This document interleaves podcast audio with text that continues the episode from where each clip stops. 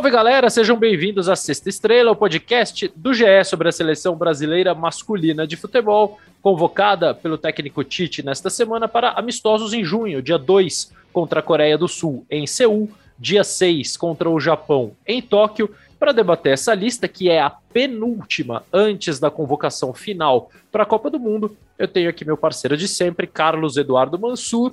A quem pergunto para começar, Mansur, qual foi a tua visão geral sobre essa lista que me parece só não ter entre jogadores que o Tite queria convocar e não pôde o Anthony do Ajax, me parece ser o único caso. De resto, aliás, o Lucas Veríssimo, mas esse já não é um caso tão recente, ele está machucado, zagueiro do Benfica, há alguns meses. É, de fato novo, a lesão do Anthony muscular. Aliás, num jogo do Brasil, Brasil e Bolívia em março, desde então ele não voltou a jogar. Me parece ser o único desfalque forçado além do Lucas Veríssimo que, que você achou, Mansur? O que, que a convocação te diz? Tudo bem, Losete? Prazer de novo estar aqui com você, com todo mundo que escuta a gente. É, obrigado pelo convite mais uma vez. E, aliás, no convite, já que a gente está falando de seleção e convocação. Então Exatamente. Então... Você sempre diz que é convocação, então eu te convoco desavergonhadamente, sem, sem pedir liberação do seu clube na data FIFA. Para mim, toda data é FIFA. É, vamos lá.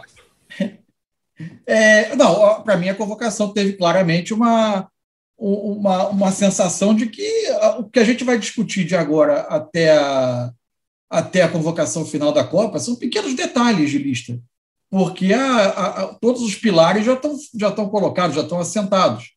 É, dos 27 chamados, talvez a gente possa dizer que 21 ou 22 jogadores não estarão na Copa, Caso algo, na lista de 26, já considerando a confirmação de 26, se algo muito grave acontecer com algum deles, alguma, algum acidente, alguma oscilação de forma, alguma lesão, tomara que não. É, enfim, é, é são, são, você tem, né, talvez nessa lista, a gente vai passar, imagino mais detidamente, mas são 27 nomes, um, um, um lateral a mais, claramente porque ele quer tirar uma dúvida na lateral esquerda e está observando, um volante a mais, que pode ser pelo fato da final da Champions ser pouco antes do primeiro amistoso, ele não tem a Casemiro e Fabinho, ou até pela lesão do Fabinho, acabou entrando a oportunidade do Danilo. E a partir daí você ficaria com, com pequenas discussões, quer dizer, quem é o lateral esquerdo escolhido, quais são um ou dois atacantes que estão na, na briga, se essa vaga excedente vai para o nono atacante, acho que são detalhes. A lista está praticamente toda construída, né? Então vamos passar por ela aqui, Mansur. Eu acho que nem cabe perder tempo nos goleiros, né? Os convocados são Alisson do Liverpool, Ederson do Manchester City e o Everton do Palmeiras, que entram naquele, naquela lista que o Mansur disse que só não irão à Copa caso algo inesperado, grave aconteça. E aqui a gente bate na madeira três vezes, não acontecerá. Alisson, Ederson e o Everton nada a observar, né, Mansa? A não ser o fato de que não. talvez o Alisson tenha se consolidado como titular depois de uma disputa entre ele e o Ederson, depois de um período em que a gente não sabia quem era o titular, inclusive com o Ederson disputando a final da Copa América como titular. Mas agora me parece que o Alisson voltou a se estabelecer na posição. Acho que sim, acho que é o melhor goleiro brasileiro. É, eu acho o Ederson o melhor deles com os pés, na capacidade de se inserir no modelo de jogo, até pelo contexto em que ele joga, pedir mais isso a ele. O Everton também é muito bom jogando com os pés e repondo a bola, mas no, no, no, no pacote geral, colocando tudo na balança e pela forma que a seleção joga, não tenho dúvida que o Alisson é justo titular. É. A laterais, temos aqui para a direita, Daniel Alves, do Barcelona, e Danilo, da Juventus, também me parece uma questão solucionada, Mansur. Agora, claro que o Daniel Alves, é, quanto mais ele jogar até a convocação final da Copa do Mundo, melhor para ele, melhor para o Tite, melhor para a seleção brasileira. É, não sei se o tempo de jogo dele vai ter muita interferência na questão do Tite optar por ele no banco. Me parece que o Danilo é o titular da posição e o Daniel Alves seria hoje um, um, um líder, um cara importante, uma opção de jogo até para momentos em que o Tite queira é, tirar um meio-campista e colocar um atacante, ele pode compensar isso com o Daniel Alves, que joga muitas vezes como um lateral meio-campista, um lateral volante, um lateral que constrói. Agora, claro que quanto mais ele jogar no Barcelona, melhor, né, Mansur? Quanto mais ele jogar no Barcelona, melhor e saber E aí entra na questão dele também algo que vai acontecer com outros jogadores da seleção que a gente vai falar mais adiante. Dentro desses fatores inesperados, o que será o segundo semestre dele, né? Como vai ser, é, é como vai se desenvolver a carreira dele, a relação contratual com o clube, enfim, é, a gente precisa saber. No, é, no mais, eu acho que tem uma das grandes questões é, por mais que haja interrogações em torno do Daniel, ele oferece ali experiência, ele oferece vivência, você sabe que é, consegue ter uma previsão do que ele vai poder entregar, e a verdade é que não se apresentou um outro nome que se apoderasse da posição. Né? É, o Emerson, lateral direito do Tottenham, nas oportunidades que teve, não, não foi brilhante. Não. Coroada com o episódio do Equador, né? Coroado com o episódio do Equador, daquela expulsão ainda no primeiro tempo. Uh, Daniel Alves, que no último dia 6 de maio completou 39 anos, e isso por si só faz criar um, uma dúvida em relação à condição física. O quanto um jogador de 39 anos, quanto tempo um jogador de 39, por mais privilegiado fisicamente que seja e por mais profissional que seja nos cuidados que tem com o seu corpo, quanto tempo um jogador dessa idade pode ficar sem jogar ou jogando poucos minutos e ainda assim manter um alto nível para caso seja necessário utilizá-lo na Copa do Mundo, é, ele poder corresponder. São questões que o segundo semestre certamente vai nos dizer. Agora a gente não tem como fazer um exercício de adivinhação. Na esquerda, Mansur, é, Tite chamou três jogadores, como você já destacou: Alexandre da Juventus, Alex Telles do Manchester United e o Guilherme Arana, um dos três nacionais dessa seleção, joga no Atlético Mineiro. A minha pergunta para você é: você acha que o Alexandro está lá e Arana e Alex Telles está lá na Copa e Arana e Alex Telles disputam uma vaga ou os três disputam duas vagas, claro que com uma ligeira vantagem para o Alexandro, até pelo número de jogos que ele tem. O Alexandro é o lateral esquerdo que mais atuou com o Tite. São 30 jogos, somando todo o período desde 2016. O Felipe Luiz fez 18, o Marcelo fez 16, o Renan Lodge fez 15, e só então a gente chega nos outros dois. Alex Telles tem seis jogos, o Guilherme Arana tem três. O Alexandre tem 30, repito, é uma vantagem considerável na hora de tomar uma decisão, né, Mansur? Uma vantagem considerável. Eu tendo a achar que ele é o lateral, e a minha dúvida é se a escolha do, do Tite pelo segundo lateral vai ser é, por um, por um tipo de jogador diferente do Alexandre, o que faria o Arana ter, ter uma certa vantagem. Eu acho o Alex Telles um jogador de um perfil mais equilibrado, né? Acho ótimo jogador, também com boa participação ofensiva. É, mas é ver qual, qual, vai ser o critério que o Tite vai usar. Mas a minha sensação é que o Alexandre, por ter participado do processo todo, de todo, boa parte do ciclo, enfim, é um jogador mais estabelecido na posição. Eu acho que é, existe uma a, convocação dos três é para tirar uma tentar tirar uma dúvida, não se não tirar, mas para observar no dia a dia, nos trabalhos, nos treinos, dar chance a um ou a outro é, ao Alex Telles e ao Arana. Agora vamos ver como é que vai ser o uso nos jogos, né? Se o, o, o Alexandro, sendo em tese um nome mais estabelecido, ele joga um jogo e os outros entram no decorrer das partidas para ter minutos, ou se ele vai dar início de jogo a um a outro. Essa é uma, uma expectativa para essa para ver como vai acontecer nesse, ao longo desses três amistosos. É, repetindo que é uma data FIFA diferente, o Brasil tem três jogos em vez dos habituais dois, tem mais tempo de treinamento também. Os jogadores devem começar a se apresentar entre os dias 25 e 26 de maio, já na Ásia, já na Coreia, é, e o terceiro jogo é só no dia 11, então isso significa aí ficar quase pouco mais de duas semanas reunidos. É, e se você tirar os dias de jogos e dias de viagens, você consegue ainda assim ter um pouco mais de treinamento do que o normal. Uh, agora, Mussur, é, ainda sobre a lateral esquerda, talvez ela, essa convocação não diga quem vai à Copa, mas pode dizer quem não vai à Copa. Porque se o Renan Lodge não foi incluído nessa é verdade. me parece que ele se tornou, na melhor das hipóteses, para ele, a última opção, ainda com alguma chance, porque, enfim, é, o segundo semestre pode dizer muita coisa, mas o Lodge de fato vem se destacando em alguns poucos jogos do Atlético de Madrid, jogando quase sempre mais adiantado, né? Ou com três zagueiros e ele sendo um ala, ou numa segunda linha de quatro pela esquerda. É, a função de lateral, principalmente sem a bola, me parece que ele já não faz há algum tempo numa linha de quatro no Atlético, né, Mansur? Exato, a utilização dele hoje é num sistema muito diferente, né? Tendo menos não, é, não dá para dizer nem menos obrigação defensiva, porque no time do Simeone, de acordo com especialmente de acordo com os jogos, ele tem uma obrigação defensiva muito clara. O time, é, por vezes, marca muito atrás. Mas é óbvio que é um contexto de posicionamento completamente diferente de uma linha de quatro, e, e, e o comportamento da linha de quatro é algo que o Tite tem muito cuidado na, em relação à seleção, é algo muito característico da seleção, né?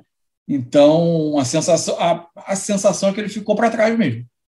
Vamos aos zagueiros, é, porque aqui tem uma questão interessante. Éder Militão do Real Madrid, Marquinhos do PSG e Thiago Silva do Chelsea vão à Copa do Mundo e de novo a gente faz aquele, daquela olhadinha para cima para que eles fiquem bem até lá. E o quarto zagueiro é, volta a ser o Gabriel Magalhães do Arsenal. Essa foi é, Mansur, e aí eu preciso de alguns segundinhos para achar o Gabriel Magalhães aqui na minha lista. Uma, duas, três, a quarta convocação consecutiva. Lembrando que na passada ele não pôde estar porque a filha dele nasceu e ele pediu para, enfim, passar esse momento com a esposa, passar esse momento com a família e acabou sendo cortado é, e foi convocado para o lugar dele o Felipe do Atlético de Madrid.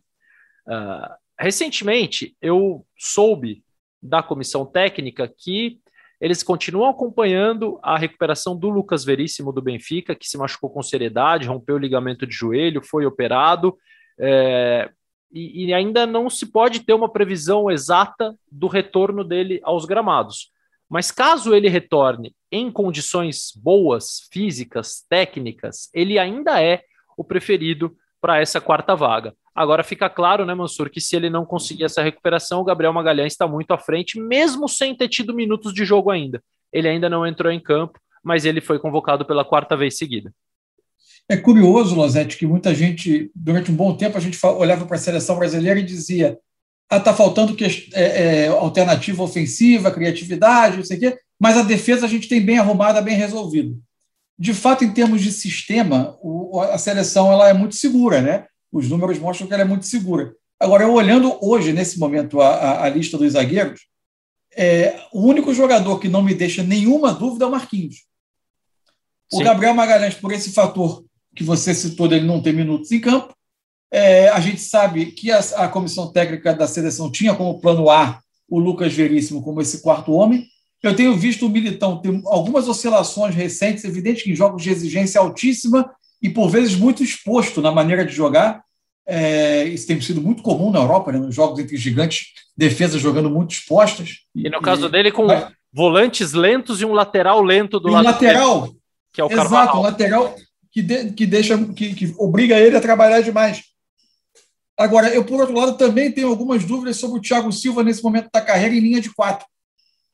É, porque a trajetória dele tem sido muito em linha de cinco, é, os deslocamentos para coberturas e para enfrentamento direto eles são menores. Achei ele um grande zagueiro, um grande jogador, um dos grandes zagueiros dos últimos tempos do futebol brasileiro. É, é, e, não estou diminuindo ele com essa observação. É só uma observação de momento de carreira e de uma dúvida, porque o contexto em que ele joga ele é diferente do que a seleção exige. É, mas, enfim, eu tenho algumas, algumas dúvidas sobre, sobre, sobre eles, é, embora reconheça que a seleção, em termos de estrutura, em termos de sistema tático, é um time muito seguro. Né? É, exatamente. O Brasil, é, sob comando do Tite, sofreu 25 gols em 72 jogos. É um absurdo. É uma média espetacular, é realmente muito, muito baixa, mas é, são super válidas as suas observações, principalmente pensando numa equipe que pode se dispor a pressionar alguns adversários na saída de bola, marcar alto, como a gente costuma dizer, e aí a linha de defesa tem que andar também, ela tem que ir para frente, ela tem que subir, ela tem que acompanhar essa pressão. E nesse sentido também, é, eu não sei qual é a distância que o Thiago Silva consegue percorrer para fazer uma cobertura em velocidade, de uma bola em profundidade, é, embora ele seja outro muitíssimo bem dotado fisicamente, que se uhum, cuida absolutamente, mas é fato que os espaços é, podem acabar sendo maiores aos quais ele está habituado.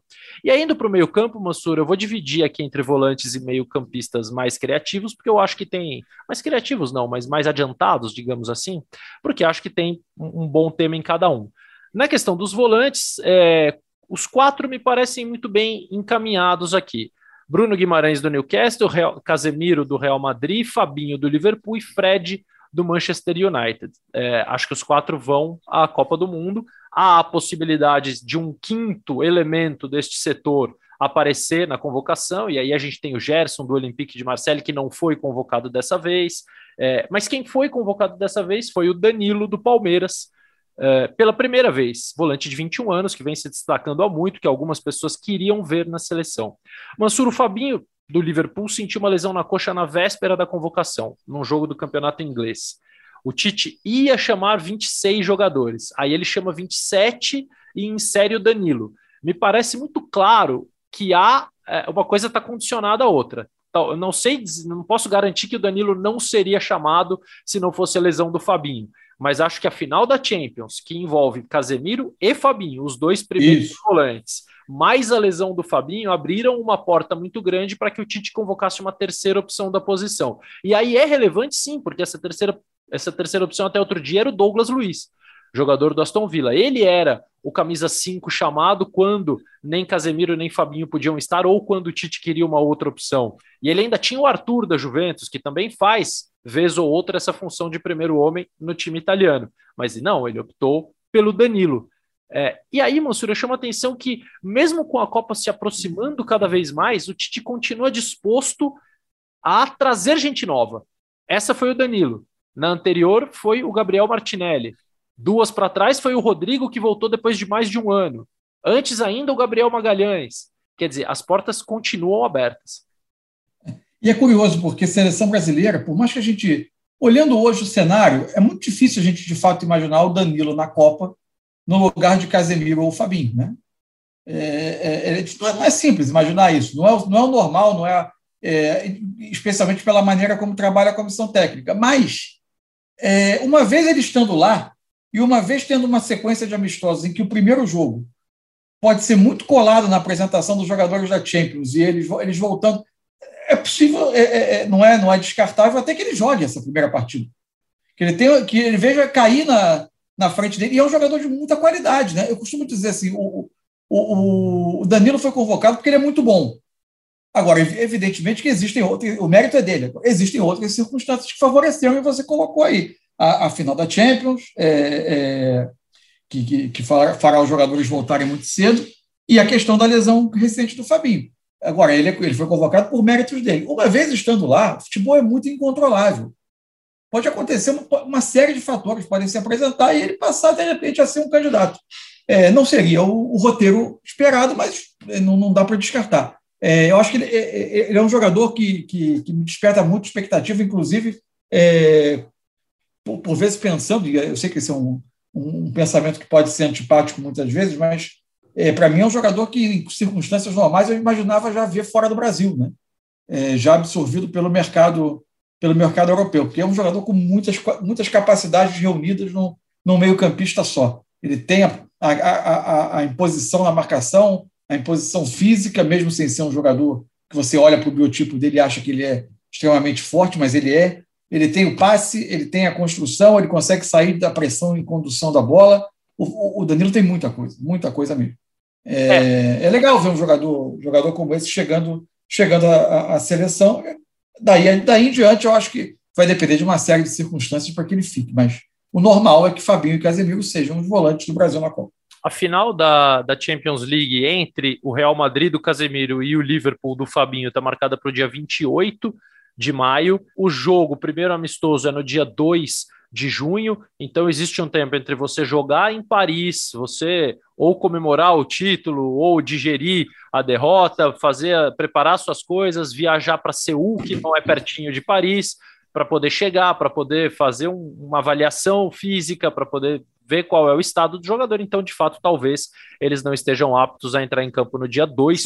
Segundo o Juninho, a apresentação de quem joga a final é dia 31, né? Dia 31, né? dois dias antes do jogo, né? Então, Exato, pois é. a antevéspera, de fato, não será complicado. E aí, claro, não são só os dois, é muita gente envolvida, né? O, o Liverpool tem o Alisson e o Fabinho, e o Real Madrid tem quatro jogadores: o Militão, o Casemiro, o Rodrigo e o Vinícius Júnior. Então, começa. dia, imaginar um time sem esses seis para jogar contra a Coreia do Sul.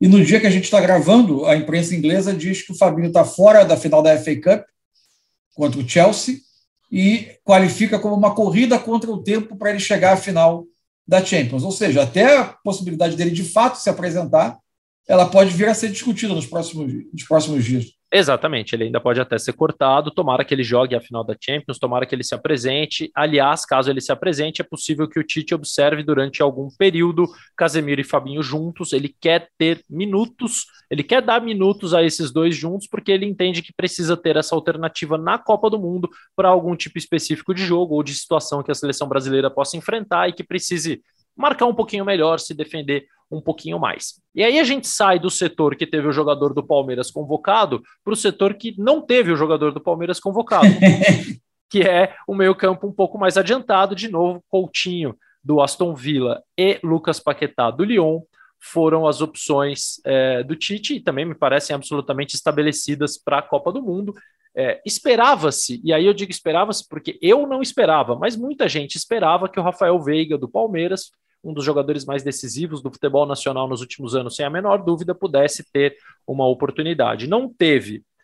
É, e aí o Mansur, inclusive, é, fez um comentário muito pertinente no Redação Sport TV deste do dia 12 de maio, que é quando estamos gravando, sobre a diferença óbvia de cenários que um jogador da Europa encontra, que um jogador do futebol nacional encontra é, na sua rotina, não num dia específico, não numa rodada específica, mas na sua rotina, jogo após jogo, treinamento após treinamento, enfrentamento após enfrentamento e por aí vai. Uh, Mansur, Coutinho e Paquetá, você acha, saindo tanto, saindo um pouco, mas não tanto, do nome do Veiga em si, mas você acha que o Brasil poderia ter mais uma opção para este setor, para esta posição, para essa função? Ou de repente o Brasil já tem dentro do grupo de convocados alguém que possa cumprir essa função, apesar de algumas características diferentes? Ou se tem, de repente, é o Everton Ribeiro, que já esteve presente na lista em alguns outros momentos, como é que você vê essa função do meia mais criativo que aparentemente vamos com Coutinho e Paquetá, jogadores dessa origem? Ô, Losetti, eu não vejo a necessidade de ter um terceiro meia com essa característica de jogador especialista em atuar entre as linhas do adversário, perto da área, com o último passe e eventualmente finalização. É, eu acho que os dois cobrem bem a função. Imagino que nesse momento o Paquetá esteja um pouco adiante no processo, o Coutinho chegou depois, um jogador que o Tite gosta muito, provavelmente vai jogar muitos minutos na Copa do Mundo em, em diferentes circunstâncias.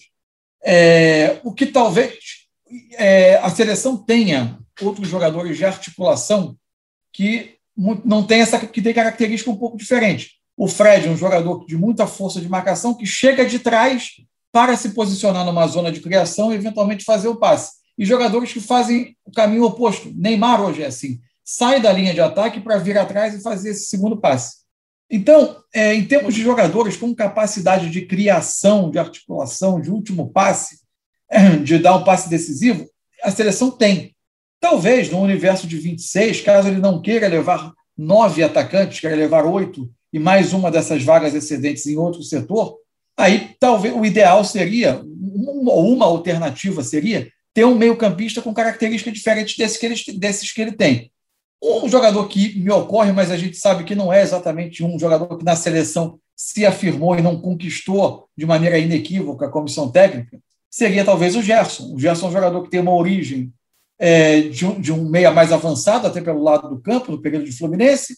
Depois ele aparece muito bem no Flamengo, numa dupla à frente, da, numa, numa dupla de volantes de ida e volta é, com o Jorge Jesus no Flamengo de 2019. E hoje, com o Sampaoli, ele se aproxima mais do gol. Então, talvez ele fosse aquele, aquele meio-campista polivalente, com uma característica diferente, que tem condução de bola. Ele não é exatamente um jogador que acelera o jogo, mas ele tem condução de bola, em posição física, e talvez em algumas circunstâncias pudesse ser útil, mas também não acho nenhum absurdo que a opção não passe por ele.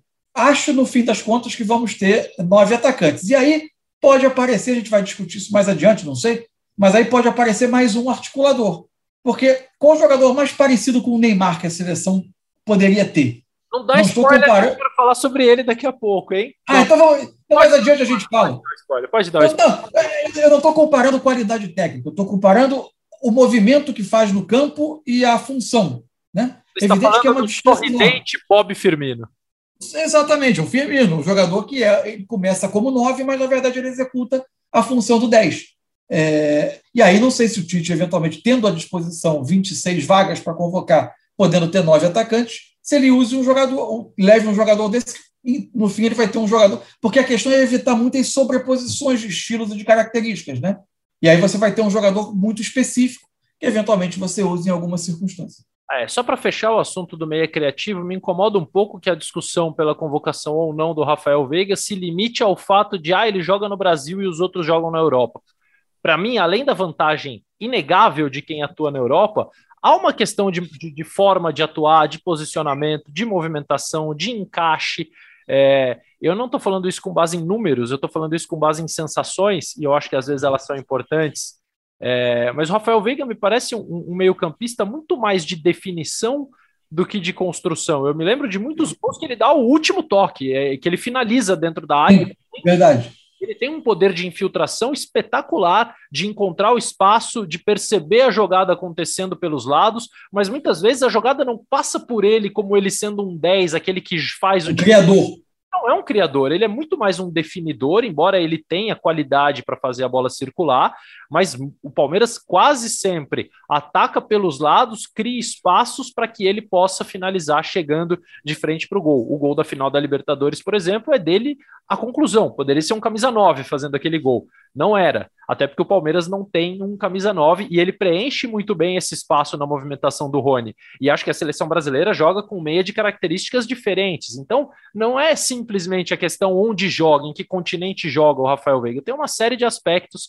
E aí também, Mansur, eu detesto o uso do verbo merecer em convocação da seleção brasileira, porque certamente todos aqueles que são convocados fizeram por merecer mas não significa uhum. que não foram convocados, não fizeram por merecer. Não é uma questão de merecimento.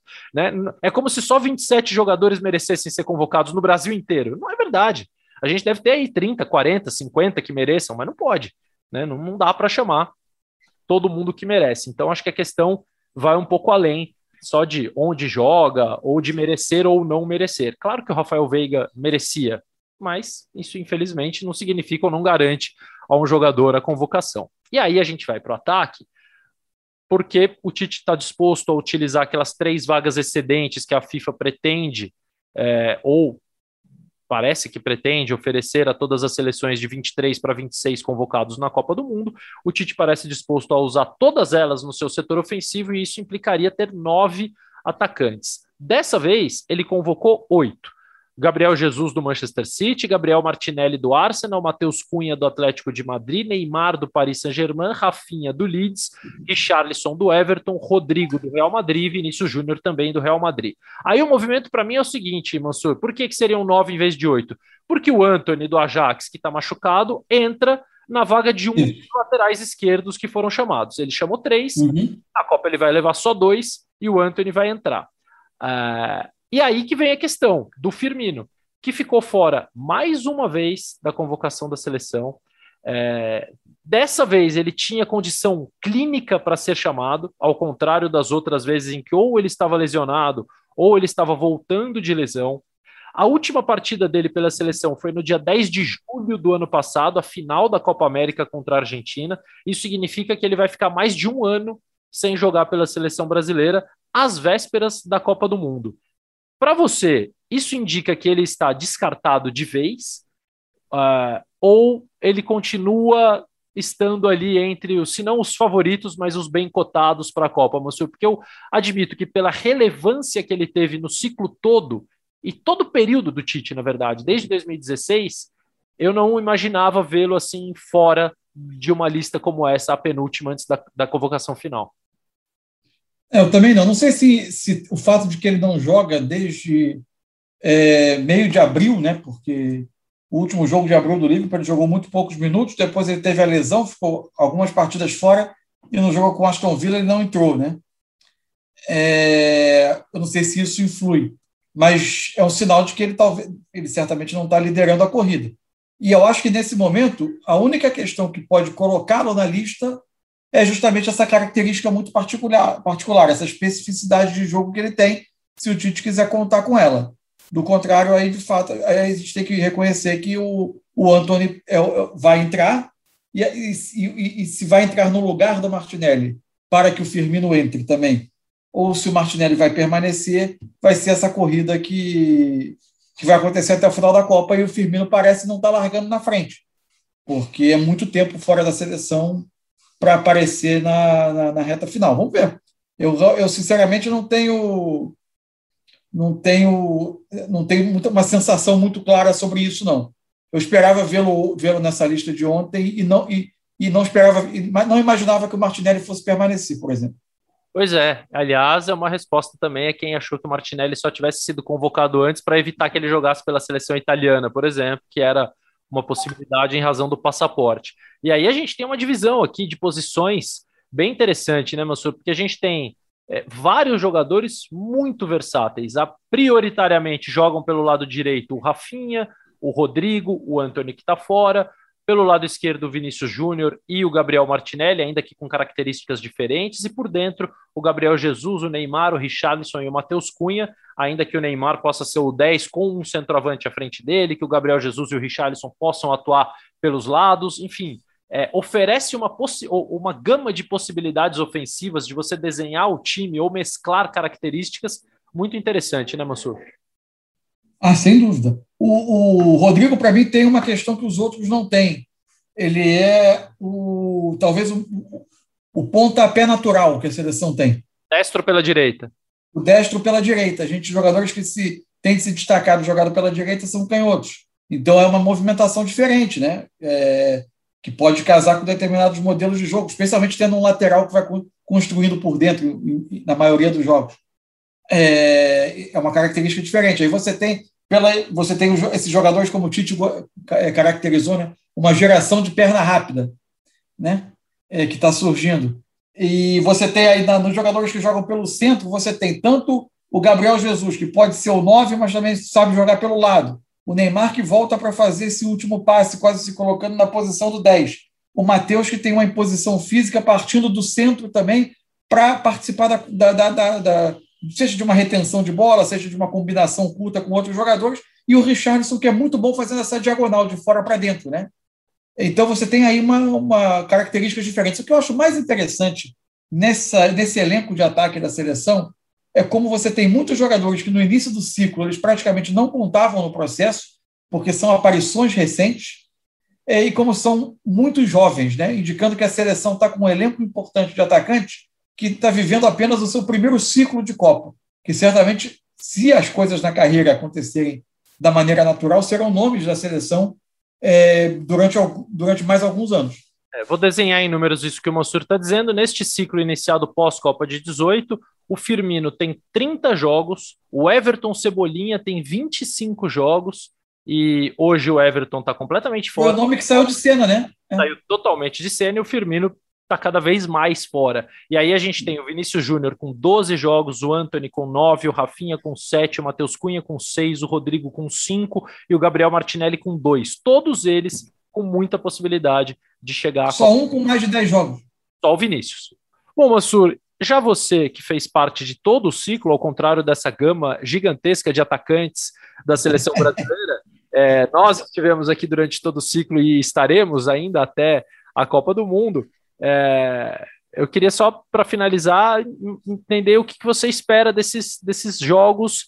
Não são seleções, é, talvez, semelhantes àquelas que o Brasil vai ter na sua chave da Copa do Mundo, que tem Sérvia, Suíça e Camarões. Você acha que isso é, não é tão ao pé da letra como se diz? Ah, tem o México no grupo, então precisa jogar com alguém isso.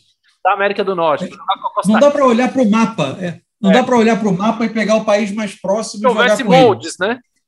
Exatamente, exatamente. Como se muda o clima né, do lugar e as pessoas vão jogando futebol de maneira diferente. É, na verdade, o que, que eu acho? Eu acho que a importância é jogar contra times diferentes, contra adversários diferentes. A seleção está muito restrita a um grupo de nove adversários, pelas circunstâncias do calendário. Não foi o Brasil que escolheu isso, mas o mundo se moldou assim.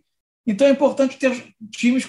Por quê? Muda características de jogadores, mudam características de equipes, mas que eu acho que elas estão cada vez menos ligadas a escolas, e sim aos jogadores que as compõem.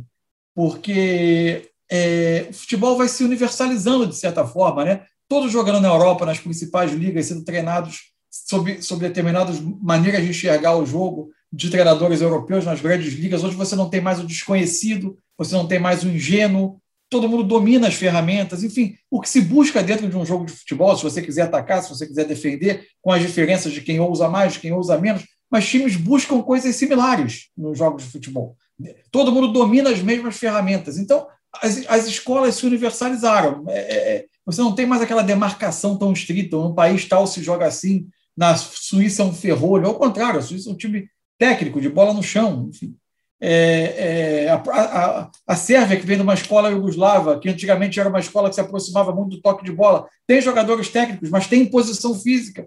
É, você vê Senegal, que pode ser o adversário do Brasil, foi na, na, nas na Copa Africana, aí nas eliminatórias, era um time do, difícil de tomar gol.